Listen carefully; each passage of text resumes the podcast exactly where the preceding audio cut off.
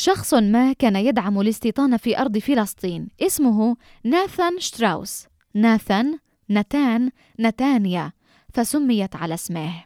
كانت على أرض نتانيا قرية إم خالد ويعتقد أن اسم القرية ينسب إلى سيدة كان ضريحها قرب مقبرة القرية في بناء قديم تنمو فيه شجرة تين معمرة. كانت تدعى صبحة إم خالد.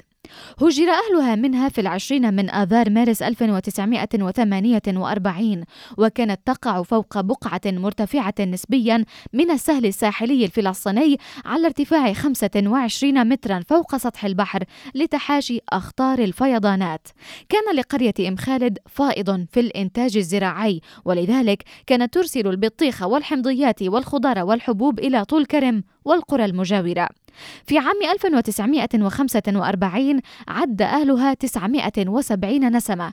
كانت بيوتهم متلاصقة لا تترك بينها سوى أزقة ضيقة. وكان في وسط قرية إم خالد التي تسمى الآن نتانيا مسجد ومدرسة ابتدائية للبنين وأربعة دكاكين لبيع البقالة والأقمشة.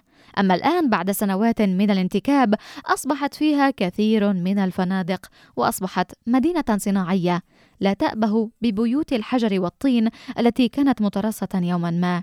إن ذهبت إليها قد تجد مسجد القرية قائما وحول إلى كنيس وفيها آثار من عصور غابرة.